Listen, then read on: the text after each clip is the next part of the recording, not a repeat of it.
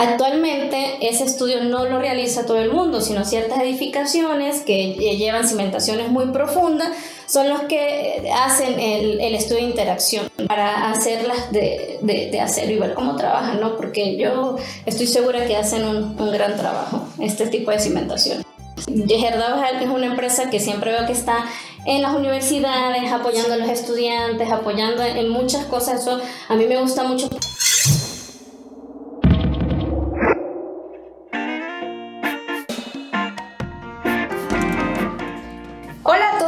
Nuestros escuchas y bienvenidos al sexto episodio de Hablando en Acero. Les doy la más cordial bienvenida y también a mis compañeros, a Yari y a Oscar. ¿Cómo están?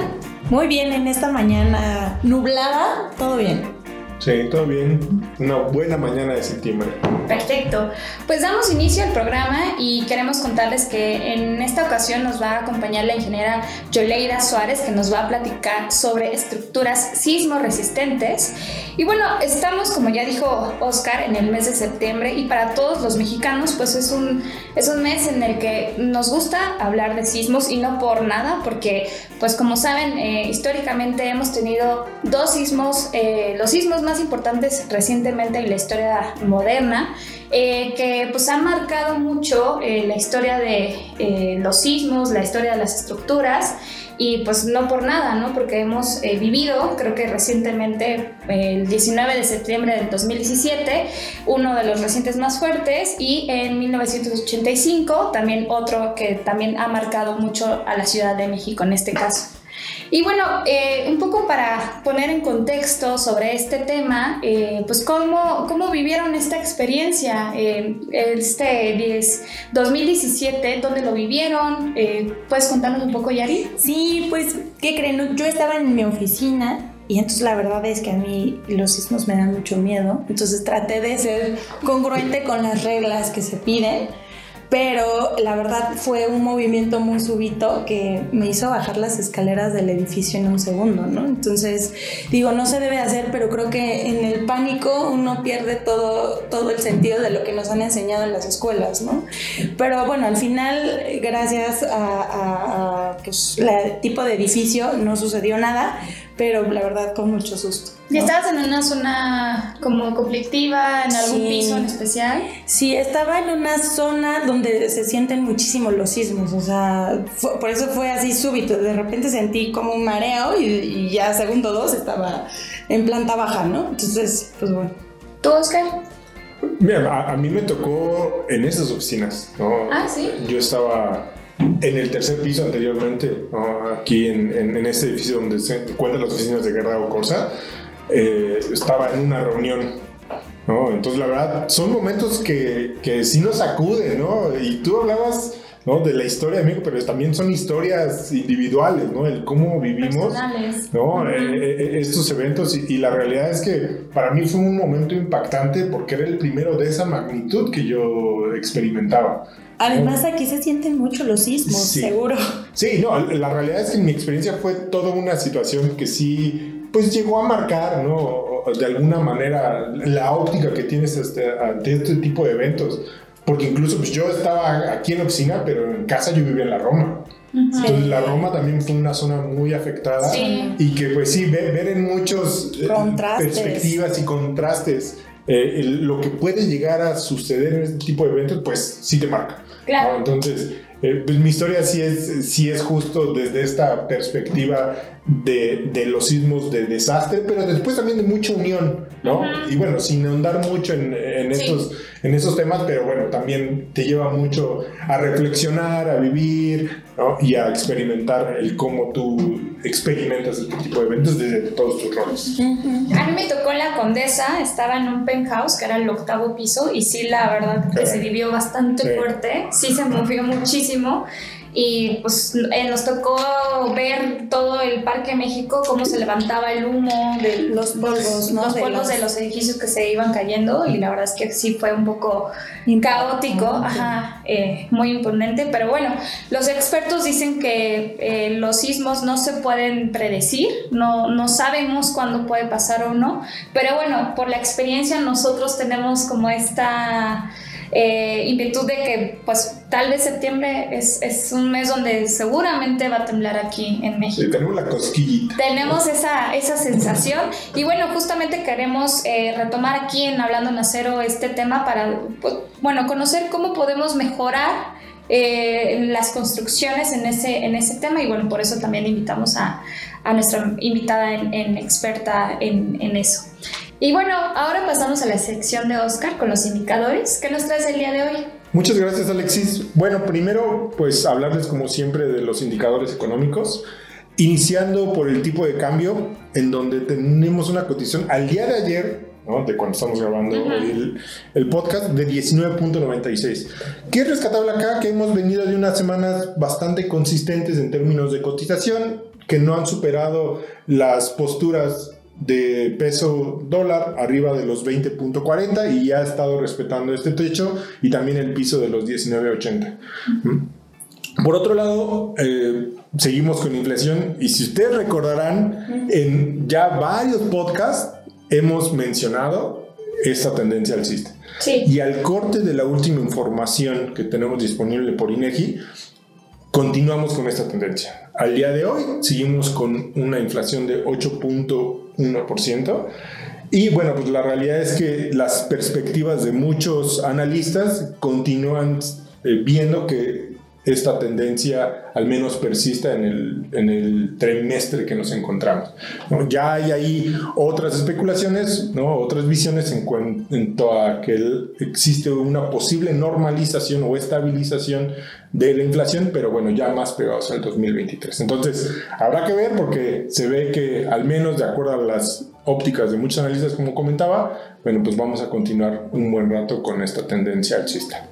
Y por otro lado, bueno, la, eh, otro indicador de nuestro sector es el indicador mensual de la actividad industrial. Bueno, continuamos con una racha positiva. Pequeña, pero positiva, ¿no? colocándose ahorita en 0.1%. Eh, recordarán que también en el podcast pasado hablamos que llevábamos ya una racha de más de 10 posiciones en, en positivo. Entonces continuamos poquito como mencioné, pero sigue positivo y principalmente fue impulsado por la industria de la minería. Prácticamente todos los sectores tuvieron un comportamiento positivo, excepto la generación y transmisión y distribución de energía. Todos los demás tuvieron un desempeño positivo de acuerdo a los últimos datos registrados en el INEGI. Y por otro lado, pasamos ahora a la información de producción mundial. La World Steel liberó los últimos números ahí para el mes de julio y en donde compartió que de los 64 países que reportan a esta asociación, bueno, se produjeron 149.3 millones de toneladas, que tuvo un eh, decremento de 6.5% versus el mismo periodo del año pasado.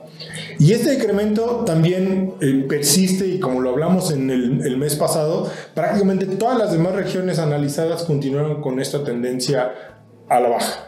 Hablando específicamente de nuestra región, y para sacar bien los datos, ¿no? nuestra región produjo 9.6 millones de toneladas, que tuvo un decremento de 5.4%, y como comenté, pues prácticamente todas las demás regiones evaluadas tuvieron esta tendencia a la baja. Entonces, esto mucho se debe, como hablamos la vez pasada, de que está una demanda relativamente débil, ¿no? Sin embargo, eh, también forma parte de la ciclicidad normal ¿no? Eh, del acero de acuerdo a los periodos que nos encontramos del año.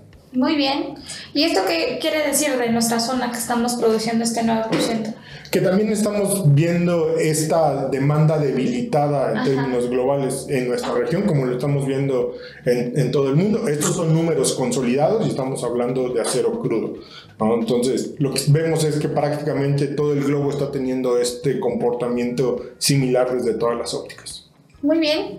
Pues Oscar, muchísimas gracias por tu sección. Muchas gracias. Y ahora vamos a, pasar a la sección de nuestra entrevista con nuestra invitada Yoleida Suárez. Bueno, ahora damos la bienvenida a nuestra invitada del día de hoy, Yoleida Suárez. Bienvenida. Gracias. Eh, voy a leerles un poco de su semblanza para que la conozcamos un poquito mejor. Y bueno, Yoleida es ingeniero geólogo por la Universidad de los Andes en Mérida, Venezuela, con maestría en Ingeniería, opción terminal Geotecnia, realizada por la Benemérita Universidad Autónoma de Puebla. Ha impartido cursos como conferencia Geología aplicada a la ingeniería civil, impartida por los estudiantes eh, del Tecnológico de Estudios Superiores de San Felipe del Progreso. También el curso taller con el mismo nombre, impartida para el SMIG en el Colegio de Ingenieros Civiles de México. También ha impartido el curso de seguridad de empresas en geotecnia, organizada por la SMIG para el personal de Conagua y en su experiencia profesional ha sido geólogo de operaciones de Bohai Drilling Service de Venezuela, coordinadora de exploración y actualmente gerente comercial en Sísmica de Suelos SADCB. Y bueno, Yoleida, bienvenida de nuevo a Hablando en Acero. Nos da muchísimo gusto que nos acompañes el día de hoy en el programa. Y bueno, y en especial pues en este mes de, de sismos. Y queremos empezar la entrevista conociendo un poco de tu formación, que te lleva a elegir la ingeniería como una carrera y especializarte en geotecnia y bueno, también qué influye en ti eh, el tomar este rumbo profesional. Primero que todo, muchas gracias por la invitación. Estoy muy contenta de estar aquí con ustedes compartiendo este momento. Eh, es una larga historia, voy a tratar de, resumirla. Eh, como ya dijiste, yo soy venezolana, egresada de una universidad en Venezuela y a, los geólogos en Venezuela lo preparan para este, irse a la petrolera. Como saben, Venezuela es un país petrolero. Entonces, este, a ti te forman para eso. Ese, así te forman desde el primer día que entras a la universidad. Yo me gradúo e ingreso a trabajar en la parte de exploración petrolera en, en Venezuela. Pero tiempo después, como muchos saben, la situación del país se complica un poco y decido emigrar. Y en esa decisión de emigrar, este, vemos a México como opción para desarrollarme profesionalmente, mi esposo y yo, que también es ingeniero geólogo. Este, llegamos a México y con la idea de trabajar en la petrolera, pero no se dio y los caminos me llevan a, a empezar a incursionar en el mundo de la geotecnia de la mano del doctor Raúl Aguilar Becerril y la ingeniera Isamar Pino, que me recomienda hacer un trabajo en aquel entonces se desarrollaba el tren México-Querétaro, que creo que esa obra ya no, no continuó. Y me dicen, oye, ¿será que nos apoyas en, en, una exploración allá para que estés a cargo del personal? Pero es solo por estos meses mientras que encuentras trabajo en la petrolera. Y yo, ay, sí, bueno, no estaba haciendo nada. Yo, sí, claro, claro que sí. Bueno, nueve años después, aquí estoy en, en, en sísmica de suelos aún este, con, con el doctor Raúl Aguilar, ahora encargándome de otras cosas este, del área comercial. Antes estaba siempre en campo haciendo exploración geofísica. Y bueno, para seguir este, que este crecimiento, eh, que este conocimiento siga creciendo, decido entrar a hacer la maestría en geotecnia en la Benemérita Autónoma Universidad de Puebla, que aún no la termino. Está ahí, estoy terminándola. Este, y bueno, eso me lleva a incursionar en el mundo de la geotecnia, vamos a decir, este, la vida, Ok. La vida me lleva ahí. Muy bien, qué, qué gran experiencia y que bueno, un, un, camino que el destino te llevó a estas tierras mexicanas y que bueno, por supuesto que ya eres parte de, de aquí, de, de toda la cultura y que puedas de cierta forma ejercer tu profesión, ¿no? En, en, un tema que tal vez no lo hubieras planeado, pero que pues el, eh, tu profesión y gracias a lo que estudiaste, pues estás hoy en día. Sí, sin duda, este, si ahora me preguntan, ¿eres ingeniera formada dónde? México me formó. Mm. Eh, mi, mi, área de experiencia en Venezuela fue de cuatro años aproximadamente y ya tengo en México casi nueve años. Entonces, soy ingeniera geotecnista formada en México. México es el que me ha dado esa formación. Muy bien. Muy bien. Sí. Oye, yo leí, a mí me gustaría preguntarte acerca de la interacción dinámica del, del suelo, la cimentación y la estructura. ¿Cuáles son los retos eh, en un país como México que tiene alta sismicidad? Y pues creo que esto pues, se enriquece con todo lo que ya conoces, ¿no? Claro, eh, es una pregunta bastante compleja de responder porque yo creo que el principal mmm, reto que enfrentamos como país es que estos estudios se apliquen a todas las obras. Actualmente ese estudio no lo realiza todo el mundo, sino ciertas edificaciones que llevan cimentaciones muy profundas son los que hacen el, el estudio de interacción dinámica, ¿no? Este, en, en, la actualidad creo que se está trabajando en la nueva normativa para que sea eh, norma que en la Ciudad de México el estudio de interacción se realice para todas las obras, pero eso aún no, no se hace. Entonces yo creo que ese es nuestro principal reto, ¿no? Que estos estudios se realicen para todas eh, eh, las construcciones. No siempre van a obtener beneficios, pero normalmente beneficios en, en, el diseño estructural, pero siempre van a tener beneficios en la seguridad.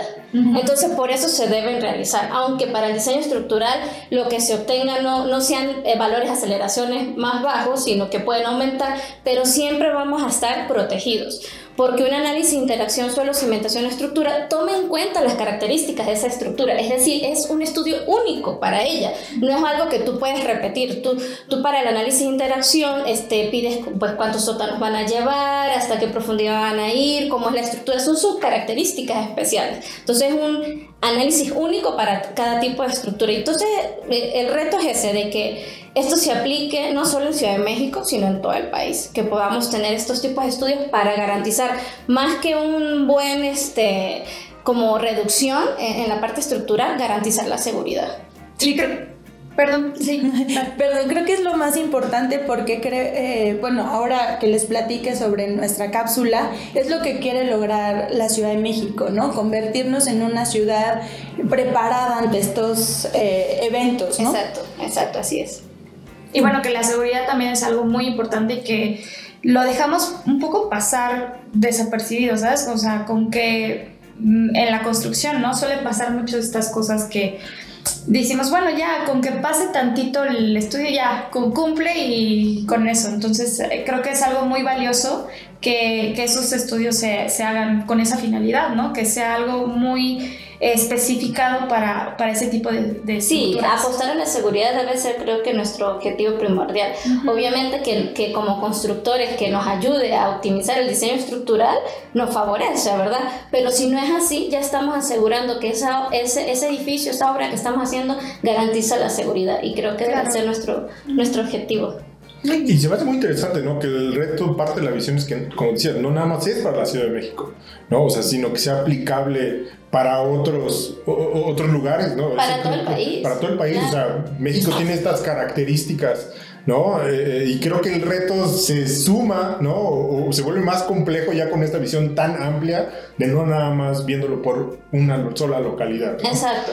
Bien. Y, bueno, y en ese sentido yo, tengo una pregunta ahí, o sea, hablando lo que es cimentación y estructuras de acero, ¿no? A mí me gustaría que nos platiques desde tu punto de vista, ¿qué beneficios aporta el acero en, en estructuras eh, eh, que aportan para justo la sismo resistencia? Ahí quisiera tocar algunos temas, ¿no? Em, sé que ustedes están en ese trabajo arduo de que se conozcan las cimentaciones profundas y que se puedan hacer con el acero. Eh, eh, por lo que me ha tocado, porque ayudo al doctor Raúl Aguilar a veces a, dar clases, él da clases en casi todas las universidades de este país. Este, mm, no, en las escuelas o en la universidad no se habla mucho de cimentaciones con acero. Entonces, eh, a mí me gustaría que eso fuera algo como que se, que no sé, que pudiéramos como luchar para incorporar eso a, a las materias para que desde licenciatura se toma en cuenta que más allá del concreto hay otros tipos de cimentaciones que se pueden hacer, ¿no? Sin duda alguna, las cimentaciones en acero aportan rigidez, aportan disipación, este, la, la, la mm, energía se disipa de mejor manera cuando las construcciones se hacen con este tipo de material, son menos pesadas también. Quizás también hay que ver un beneficio costo este, ejecución, ¿no? Costo de cómo va a trabajar, pero eh, creo que todavía nos falta mucho para poder este, que se use más este, cimentación en acero. Nosotros diseñamos muchas cimentaciones profundas, esa es una de las cosas que se hacen en la empresa, pero en acero pocas, hemos diseñado pocas. Entonces, este, sí traen muchísimos beneficios, muchísimos beneficios como los que ya mencioné, pero nos falta cultura este, para hacerlas de, de, de, acero y ver cómo trabajan, ¿no? Porque yo estoy segura que hacen un, un gran trabajo, este tipo de cimentaciones. Muy bien, pues yo creo que es algo que también por aquí en el equipo estamos impulsando mucho, bueno, desde la cancha de Yari, que ha eh, trabajado mucho de la mano también de nuestro compañero Rigo, este tema de conocer cuáles son las diferentes opciones que se pueden tener en cimentación profunda y creo que todavía nos queda camino por recorrer, pero bueno, estamos Sí, creo que se, va muy bien, de, de es una empresa que siempre veo que está en las universidades, apoyando a los estudiantes, apoyando en muchas cosas. Eso a mí me gusta mucho porque siempre que uno busca esta empresa para un apoyo estudiantil o, oh, mira, nos quieres acompañar a una conferencia, sí, siempre están disponibles para, para la educación. Entonces creo que vamos en buen camino para que en los programas se puedan incorporar este, e, este tipo de cimentaciones, cuando se hablan de cimentaciones profundas, que no seas nada más que te hablen de madera, concreto y que también el acero esté ahí como protagonista. Sí, que, que, conozcamos más materiales que... Claro, porque sin duda cada, cada edificación este, tiene sus características y quizás para unas el concreto sea la mejor opción, pero quizás para otras es el acero, por el tipo de suelo donde se va a hacer o por las características de la geología de la zona. Entonces, sí. Oye, y, y, en torno a este, tema, ¿no? ¿Cómo se lleva a cabo una exploración geofísica y cuál es su rol en la construcción? Su rol es muy importante y va a depender del, del, tipo de proyecto que estás desarrollando, ¿no? Si hablamos en la Ciudad de México, por el carácter sísmico que tiene en nuestro país, y digo nuestro porque soy mexicana, ya me naturalicé. No, claro. este, en la Ciudad de México, normalmente la exploración geofísica se realiza para determinar las eh, características dinámicas del material del subsuelo. ¿no? ¿Y esto en qué nos ayuda? Para la elaboración del espectro de diseño sísmico, de ahí obtenemos un coeficiente de aceleración que se le da al estructurista para su diseño. Entonces, normalmente en la Ciudad de México, para construir, tienes que hacer, aparte de la mecánica de suelo, exploración geofísica. Pero si me hablas de presas o si me hablas de proyectos más grandes, tienes que hacer una campaña de exploración geofísica previa para poder planificar bien los trabajos y sacar información adecuada del proyecto. Entonces depende como del ámbito que le apliques, ¿no? Si hablamos este, para temas de construcción de edificios, normalmente se usa para la elaboración del espectro de diseño sísmico porque nos da las propiedades dinámicas del suelo, como velocidades cortantes, velocidades de onda P, este, medimos el periodo de vibración del suelo para garantizar que no entre en resonancia con el periodo estructural. Entonces, de ahí nos da muy, muy buena eh, información, ¿no? Tenemos muy buena información. Y como dijiste, depende de cada proyecto y la escala, el volumen tal vez. Sí, el área, pues, dependiendo del área que tengas el proyecto, es la cantidad de puntos que vas a explorar. O sea, no es igual que me hables de dos hectáreas a algo que tiene 2.000 metros cuadrados, ¿no? Tienes que ver. Ok, muy bien creo que es un buen punto para tomar en cuenta, ¿no? Que nos vamos orientando de para cada proyecto, o sea, igual por aquí nosotros siempre lo decimos, ¿no? Cada proyecto va a ser diferente y eh, tenemos que abarcarlo específicamente y hacerlo adecuadamente para las características que, ah, requiere. Sí, sí pasa mucho que un cliente te dice, oye, es que tengo un predio al lado del que voy a construir y ya dice exploración, esa la podemos aplicar para el no no la puedes aplicar. Cada cosa son cada lugar tiene sus especificaciones. Y seguro que lo que construiste al lado no es lo que vas a construir aquí no entonces hay que ver qué, qué se tiene que hacer. Entonces sí eh, tiene su, su exploración y sus características este, especiales cada sitio. Muy bien. Sí. Súper. Y yo le, ah, tú sabes aquí en México viene septiembre ¿no? Y es imposible no pensar, como hemos estado hablando, en sismo, ¿no? Claro. Entonces, en, ese sentido, yo, tengo una pregunta, ¿no? Eh, en tema de sismicidad, o sea, ¿cuál es tu opinión acerca de eh, eh, las cimentaciones con acero y cómo aporta a... y cómo aporta a las obras en específico aquí en la Ciudad de México? Eh, esa pregunta es, se me complica un poco porque no hemos trabajado con muchas cimentaciones en acero, como les comentaba anteriormente, pero sin duda creo que los edificios que estén en acero van a tener la seguridad adecuada para proteger a esa estructura y para que su cimentación no se vea afectada en, en el momento de que, que, venga un sismo de gran importancia, porque como saben, en, sísmico, en, perdón, en México todos los días tenemos este movimiento sísmico, pequeños, pero tenemos movimiento sísmico. en México lo atraviesan cinco placas tectónicas, entonces es imposible que aquí no se tenga movimiento diario.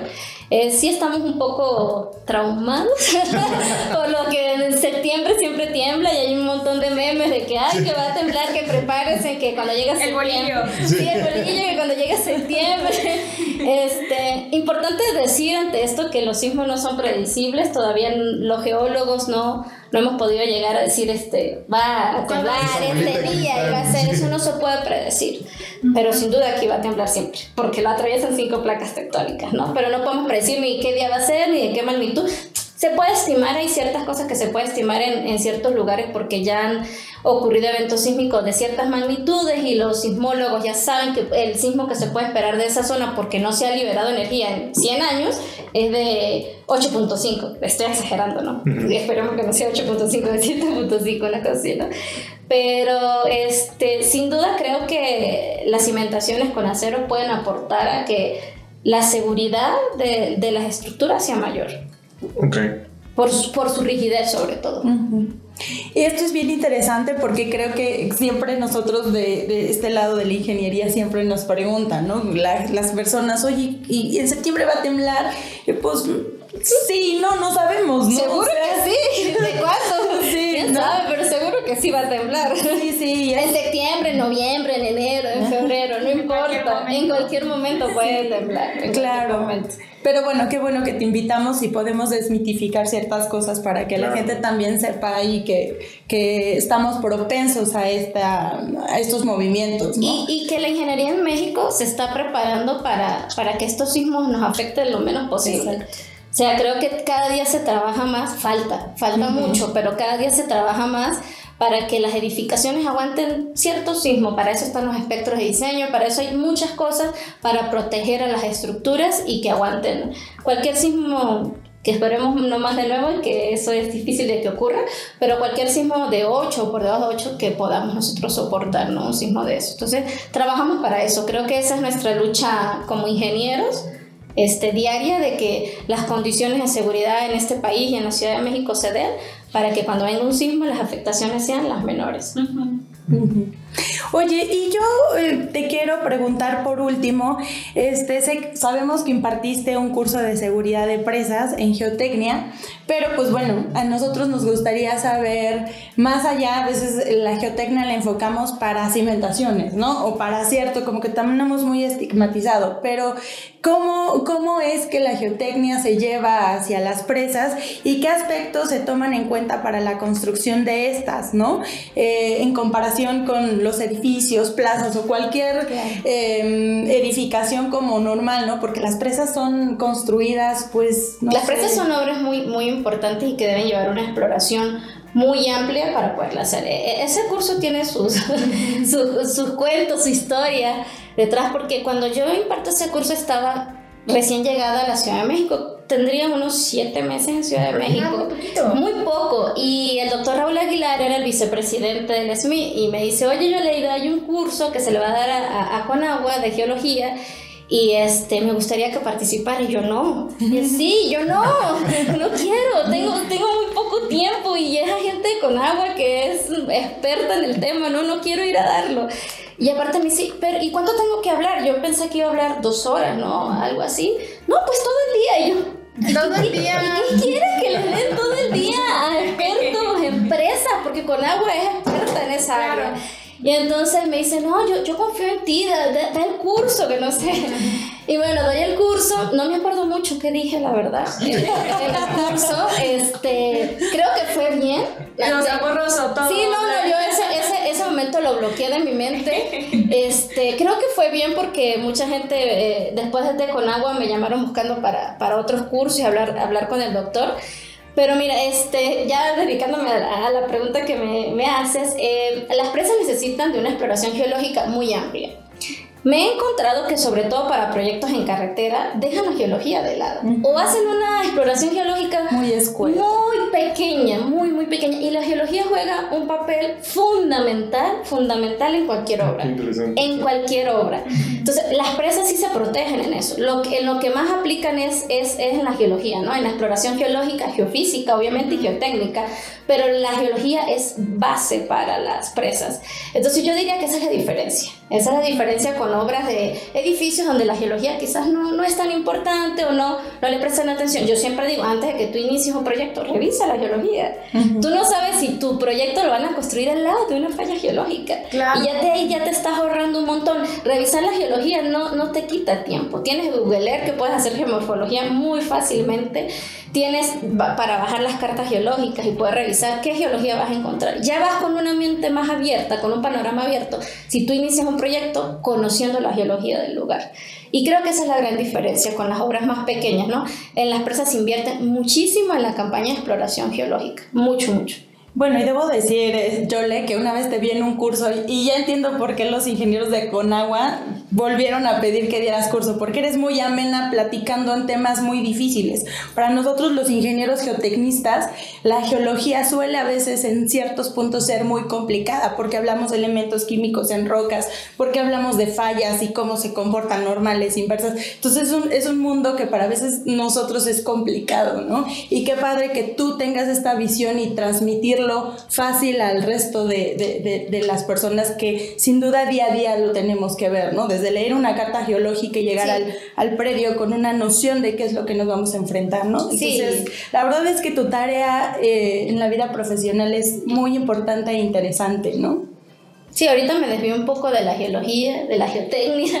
Eh, ahora, como les comenté, hago la parte comercial de, de, mm. de la empresa, pero toda la experiencia previa que he tenido me ayuda a, ayudar a un cliente, perdón que repita la palabra, ayudar a un cliente eh, a sus necesidades, ¿no? Un cliente llama y me dice, oye, tengo esto, ¿qué, me, qué, ¿qué campaña de exploración tengo que hacer o qué método geofísico me ayuda más?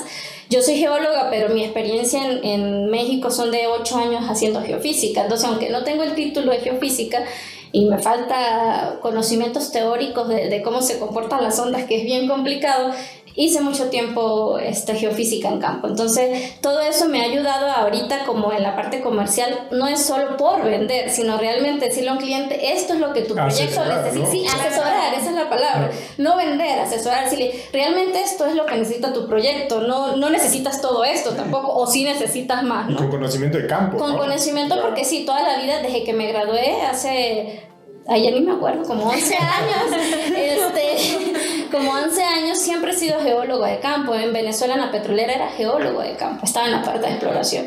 Y, ahorita, y cuando llegué a México, igual, fueron muchos años y ahorita en la parte comercial tengo año y medio nada más de la empresa. Excelente.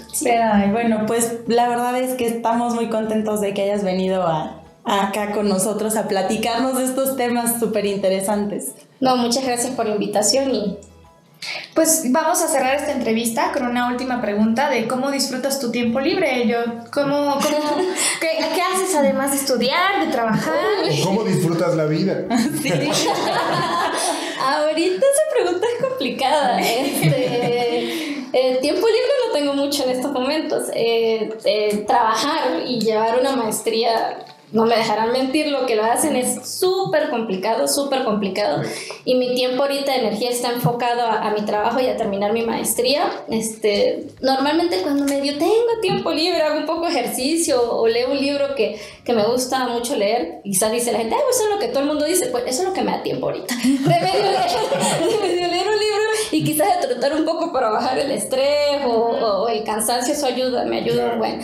Pero ahorita en mi tiempo libre sí tengo mi energía 100% dedicada a terminar mi maestría porque ya estoy pensando en, en el siguiente paso que quiero dar y, quiero seguir estudiando, quiero seguir preparándome en el área comercial. Entonces el siguiente paso es como que, ah, bueno, ya soy ingeniera y conozco la teoría y la práctica, pero ahora como ingeniero de la parte comercial me falta mucho para formarme todo lo que hago ahorita es como muy intuitivo, no tengo la formación comercial, sino solo por lo que he aprendido como ingeniera. Entonces quiero prepararme, quiero seguir preparándome. Entonces, como hobby, hobby, no, pero eso es lo que sigue. Oye, cocinar, Yole, ¿no?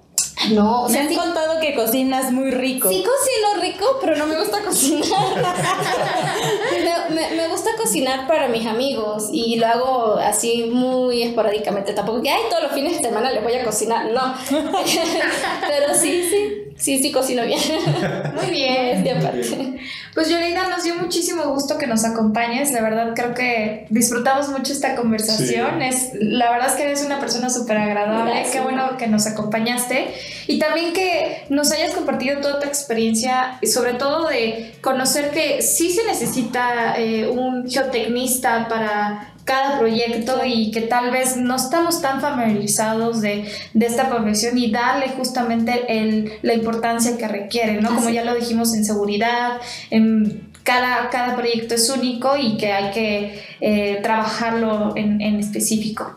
Pero bueno, te queremos dar eh, las gracias de nuevo y que pues esperamos verte pronto por, por ahí, en Guadalajara, en, en, el Congreso, en el reto también. Ahí Ahí este, esperamos verte y pues encantados de tenerte aquí en tu casa. Muchas gracias, muy amable. Muchas gracias. Pues gracias, y pasamos a la siguiente sección.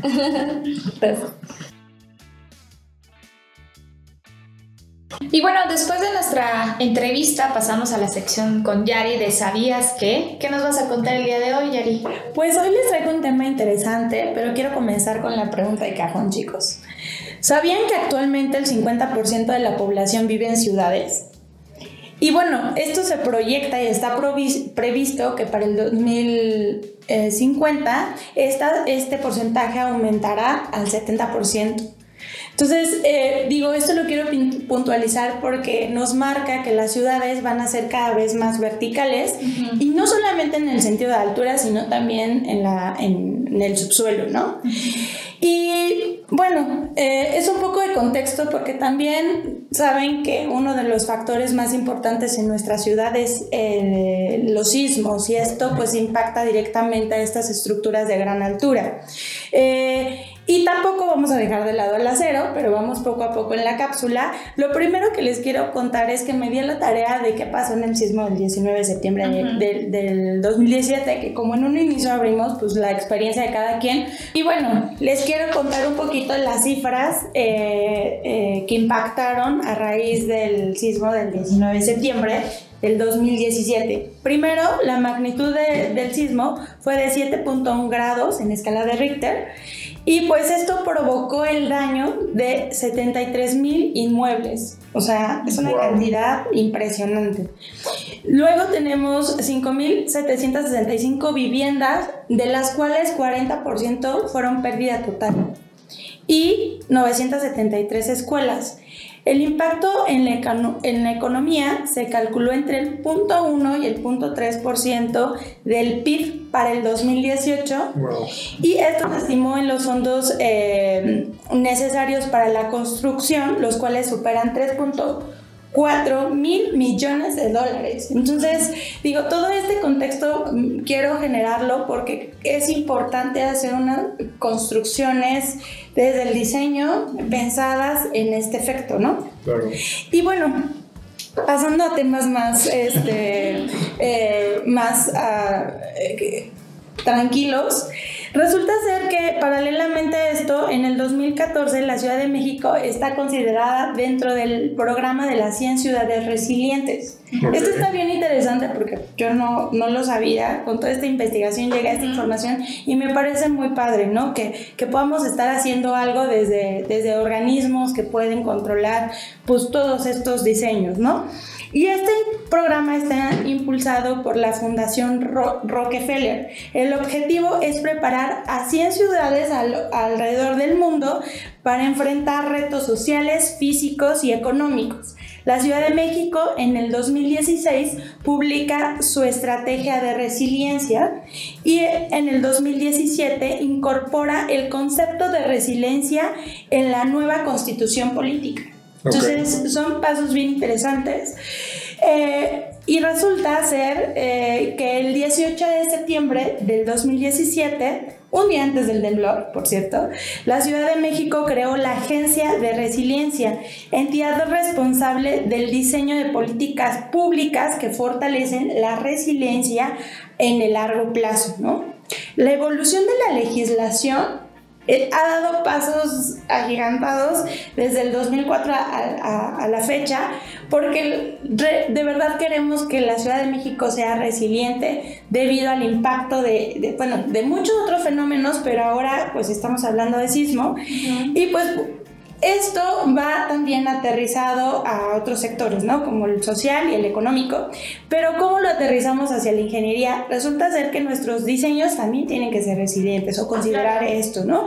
Entonces, eh, la ciudad resiliente es aquella que evalúa, planea y actúa para preparar y responder a todo tipo de obstáculos, ya sea repentinos o lentos, de origen, esperados o inesperados.